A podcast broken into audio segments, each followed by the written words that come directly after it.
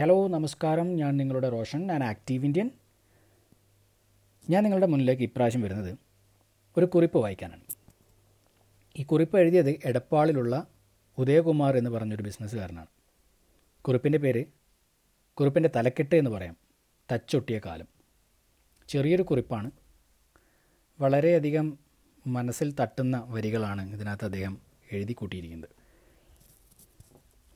വായിക്കുന്നതിൽ ചെറിയ ചെറിയ ചെറിയ തെറ്റുകളൊക്കെ ഉണ്ടെങ്കിൽ ദയവ് ചെയ്ത് ക്ഷമിക്കണം. ഞാനൊരു ഞാനൊരു പ്രൊഫഷണൽ അല്ല. എന്നാലും ഇത് ഞാൻ നിങ്ങളുടെ മുന്നിൽ വായിക്കാം. തച്ചൊട്ടിയ കാലം. ജീവിതത്തിൽ ഓരോ മനുഷ്യന്റെയും ഉയർച്ചയുടെയോ അഹങ്കാരത്തിന്റെയോ നെല്ലിപ്പടി കയറി എന്തെന്നില്ലാത്ത ഉന്മാദ നൃത്തം ചവിട്ടുമ്പോൾ മുപ്പത്തിരണ്ട് വർഷം മുമ്പ് കോക്കൂർ കലാലയത്തിന്റെ മണ്ണ് ചൂട്ടിയ ഓർമ്മകളിലേക്ക് ഒന്ന് ഊന്നൽ കൊടുത്താൽ അവിടെ നിഷ്കളങ്കതയുടെ നിർവൃതിയാടുന്ന ഒരു മനുഷ്യനായിത്തീരും ഞാൻ. ഒരു സാധാരണ മനുഷ്യൻ. ഒരു എത്തിനോട്ടം എന്നത് ഒരുപാട് എത്തിനോട്ടങ്ങൾക്ക് അവിടെ തുടക്കമാവും. നമ്മെ ആ നോർമകളിലേക്ക് നയിച്ചത് തന്നെ ഇല്ലായ്മയുടെ പരിവേഷത്തിന്റെ സ്വപ്നങ്ങളായിരുന്നു. ആ ഇല്ലായ്മയുടെ നടുവഴികളിൽ രൂപപ്പെട്ട ഉരുണ്ടുകൂടിയ കല്ലുകളും കുഴികളും ഒരു ചേമ്പിലെ വട്ടത്തിലുള്ള കുഴികളിൽ നിറഞ്ഞ വെള്ളത്തിൽ ഇടംകാലും വലംകാലും കൊണ്ട് പടക്കം പൊട്ടിക്കുന്ന ശബ്ദത്തോടെ അടിച്ച് തെറിപ്പിക്കുന്ന ആ നേരം. അവിടെ പുതിയ കുപ്പായമിട്ട കൂട്ടുകാരന്റെ ദേഹത്തേക്ക് അതിൽ നിന്ന് ഒരു തുള്ളി വെള്ളം വീഴുമ്പോൾ ഒറ്റക്കുപ്പായത്തിന്റെ വിഷമത്തിന് തിരശീല വീഴുന്നു. തൃശിവ പേരൂർ നമ്മുടെ തൃശ്ശൂർ വർണപ്പകിട്ടുകളുടെ കുടമാറ്റം. തിരുവമ്പാടിയും പാറമേക്കാവും മത്സരിക്കുമ്പോൾ ദാരിദ്ര്യത്തിന്റെ കുടമാറ്റം കോക്കൂരിന്റെയും സ്കൂളിന്റെയും ഇടയിലുള്ള മാട്ടം ദേശത്ത്. ഉച്ചവരെയുള്ള സ്കൂൾ കഴിഞ്ഞ് വരുന്ന എന്റെ ചേച്ചിയുടെ കയ്യിൽ നിന്ന് വാങ്ങുന്ന കുടയുടെ മാറ്റമാണ് ഒരു കുടയും ഒരുപാട് കുട്ടികളും എന്ന അന്നത്തെ യാഥാസ്ഥിതിക ജീവിതം. കലാലയം വിട്ട് വരുമ്പോൾ പുല്ലാണിക്കാട്ടിൽ നിന്ന് ഒരു അടയ്ക്കക്കുരുവിയെ കിട്ടി. അപ്പോൾ വണ്ടിക്കാരൻ മിഠായി വേലായുധന്റെ മകൻ ആ കുരുവിയെ എനിക്കും കൂടി വേണമെന്ന് അവകാശപ്പെട്ടുകൊണ്ടിരിക്കുകയാണ്. അതിന്റെ ആദ്യത്തെ കുഞ്ഞു വിരിഞ്ഞാൽ നിനക്ക് തരാം എന്ന് സമ എന്ന് സമാധാന കരാർ ഒപ്പിട്ടു. അന്നും ലോകത്ത് സമാധാന കരാർ നിലനിന്നിരുന്നു എന്ന സത്യം ഞാൻ അവിടെ മനസ്സിലാക്കി.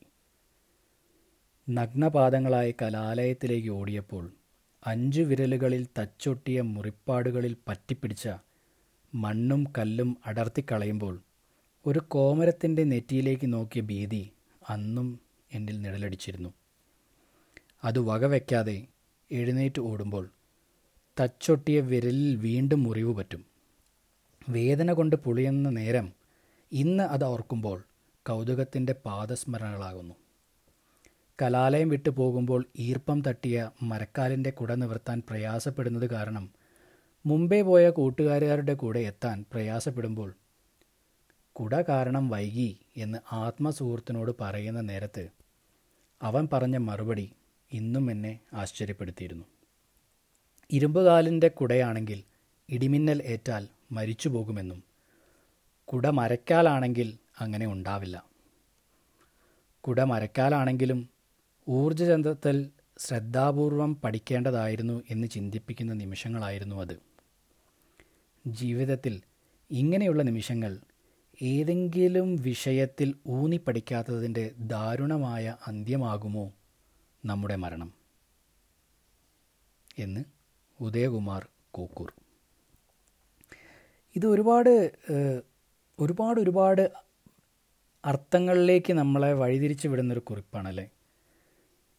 തച്ചൊട്ടിയ കാലം. അതിന്റെ ടൈറ്റിൽ തന്നെ ഒന്ന് ശ്രദ്ധിച്ചു നോക്കൂ. തച്ചൊട്ടിയ കാലം. പിന്നെ മുപ്പത്തിരണ്ട് വർഷങ്ങൾക്ക് മുന്നേ ഉള്ളൊരു ഒരു യാഥാസ്ഥിതിക ജീവിതം. ഒരു കൂട്ടുകാരന്റെ ദേഹത്തേക്ക് വെള്ളം തെറിക്കുമ്പോൾ ഒറ്റക്കുപ്പായക്കാരന്റെ ആ ഒരു അഹങ്കാരം അല്ലേ? ആ ഒരു ചിന്ത അവന്റെ ഒരു വിശ്വാസം അവന്റെ ഒരു അവന്റെ ഒരു വിഷമം ഒറ്റക്കുപ്പായത്തിന്റെ വിഷമം അവിടെ തിരശീല വീഴുന്നു എന്നാണ് അദ്ദേഹം പറയുന്നത്. തൃശ്ശൂരാണ് സ്ഥലം. അവിടെ തിരുവമ്പാടിയും പാറമേക്കാവും മത്സരിച്ച് കുടമാറ്റം നടത്തുമ്പോൾ വേറൊരു ഭാഗത്ത് ദാരിദ്ര്യത്തിന്റെ കുടമാറ്റം നടന്നുകൊണ്ടിരിക്കുകയാണ്. അവിടെ സ്കൂൾ കഴിഞ്ഞ് വരുന്ന അദ്ദേഹത്തിന്റെ ചേച്ചിയുടെ കയ്യിലുള്ള ചോറ്റുംപാത്രം. ആ പാത്രത്തിൽ നിന്ന് കിട്ടുന്ന അല്ലെങ്കിൽ സ്കൂളിൽ നിന്ന് കൊണ്ടുവരുന്ന അന്നത്തെ ഉച്ചക്കഞ്ഞിയോ അല്ലെങ്കിൽ ഉച്ചത്തെ ഭക്ഷണത്തിന് വേണ്ടി കാത്തിരിക്കുന്ന അനിയന്മാരും ചേട്ടന്മാരും അടങ്ങിയ ഒരു കുടുംബം അന്നുണ്ടായിരുന്നു എന്നാണ് യാഥാസ്ഥിതിക യാഥാസ്ഥിതികമായി അദ്ദേഹം ഇവിടെ പറയുന്നത്. പിന്നെ കാലിലെ മുറിവ് തച്ചൊട്ടിയ മുറിവുകൾ. അതിൽ നിന്ന് കല്ലും മണ്ണൊക്കെ ഇങ്ങനെ നമ്മൾ പെറുക്കിയെടുക്കില്ലേ മാറ്റി വയ്ക്കില്ലേ അങ്ങനെ മാറ്റി വയ്ക്കുമ്പോൾ ഒരു കോമരത്തിന്റെ നെറ്റിയിൽ നിന്ന് ഒരു വെളിച്ചപ്പാടിന്റെ അല്ലെങ്കിൽ കോമരം എന്ന് പറയുന്നത് വെളിച്ചപ്പാട് തന്നെയാണ് തോന്നുന്നു അല്ലേ? എനിക്ക് വ്യക്തമായി അറിയില്ല. അദ്ദേഹത്തിന്റെ നെറ്റിയിൽ വലിയ ആ ചന്ദനവും ആ കള കുങ്കുമവും എല്ലാം കൂടി തേച്ച് കട്ട പിടിച്ച് നിൽക്കുന്ന അത് ഒന്ന് മാറിക്കഴിഞ്ഞാൽ എങ്ങനെയായിരിക്കും അദ്ദേഹത്തിന്റെ വികൃതമായ ആ നെറ്റി? അതേപോലെ തോന്നുന്നു എന്നാണ് ഉദയകുമാർ ഇതിനകത്ത് പരാമർശിക്കുന്നത്.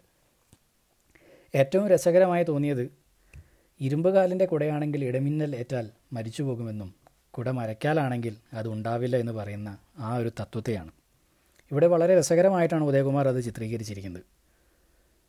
അദ്ദേഹം പറയുന്നത് ഇങ്ങനെയാണ്. ഊർജതന്ത്രത്തിൽ ശ്രദ്ധാപൂർവം പഠിക്കേണ്ടതായിരുന്നു എന്ന് ചിന്തിപ്പിക്കുന്ന നിമിഷങ്ങളായിരുന്നു അത്.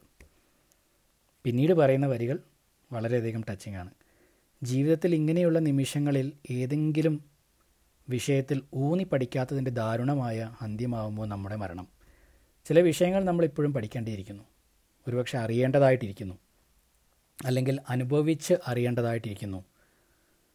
അതിൽ നമ്മൾ വളരെയധികം ശ്രദ്ധിക്കണം എന്നാണ് ഉദയകുമാർ കോക്കൂർ ഇതിനകത്ത് പരാമർശിച്ചിരിക്കുന്നത് എന്നാണ് എന്റെ ഒരു കാഴ്ചപ്പാടിൽ എനിക്ക് ഈ കുറിപ്പിൽ നിന്ന് മനസ്സിലാക്കിയത് മനസ്സിലാവുന്നത്.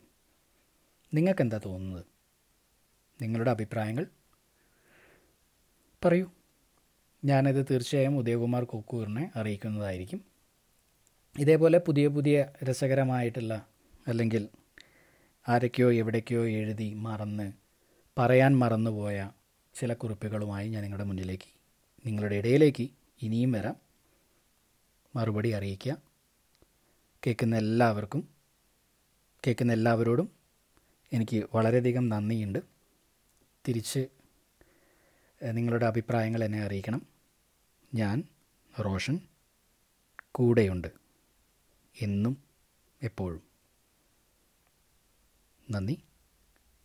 വീണ്ടും കാണാം.